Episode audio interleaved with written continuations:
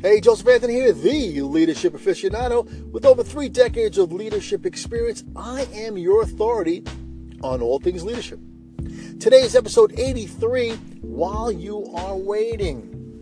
Yesterday, I spoke about getting into a rut and becoming complacent and how you can get out of it. Today, I was listening to Eric Thomas.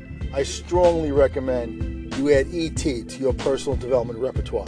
So, Eric was talking about that now it's February and all these great ideas and goals that we had on January 1, now it's 30 plus days later and we're not quite reaping the benefits or the results we expected. First of all, 30 days is not enough time, but for those of you who lack patience, you obviously are frustrated, disillusioned, and you're likely to become complacent and fall back into that rut.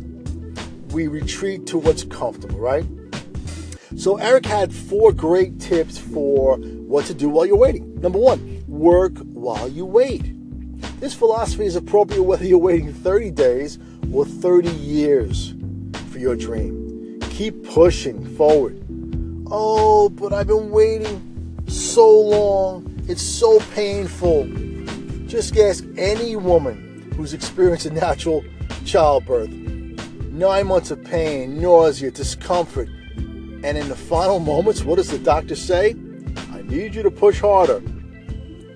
What's the alternative?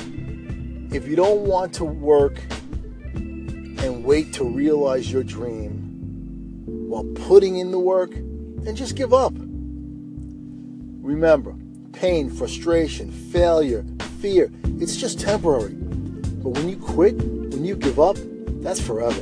Number two, work on your focus. Change your perception. See the difficulty differently. When you're at the gym and you want to increase the weight you're lifting, don't look at the extra plates and say to yourself, I can't do that. It's, it's going to be too hard. I'm going to tear my muscles. As you know, anything about muscle fibers, they need to tear to stimulate growth. So instead of seeing the extra weight as a difficulty, view it as an opportunity to build your muscles. And for you non gym rats, let's say you are in sales and you dread cold calling and door knocking because the rejection is too painful.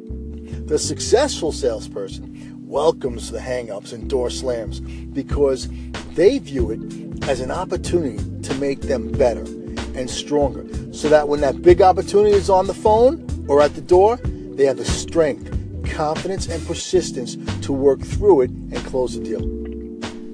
Number three, work on your faith. Faith in yourself and faith in God. If you don't believe in yourself, then you've already lost. If you think you can or you think you can't, you're probably right.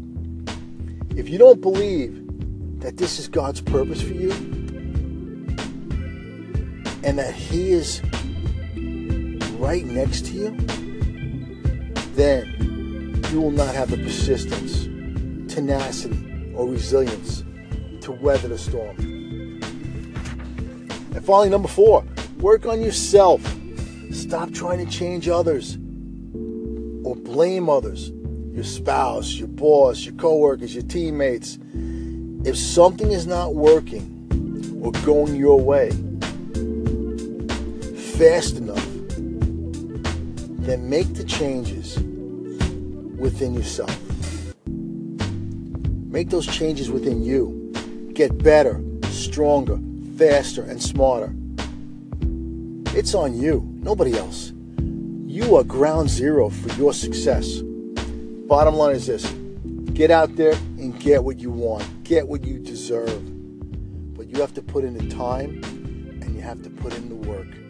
Thanks for listening. This is Joseph Anthony, the leadership aficionado. And as always, I will chat with you mañana.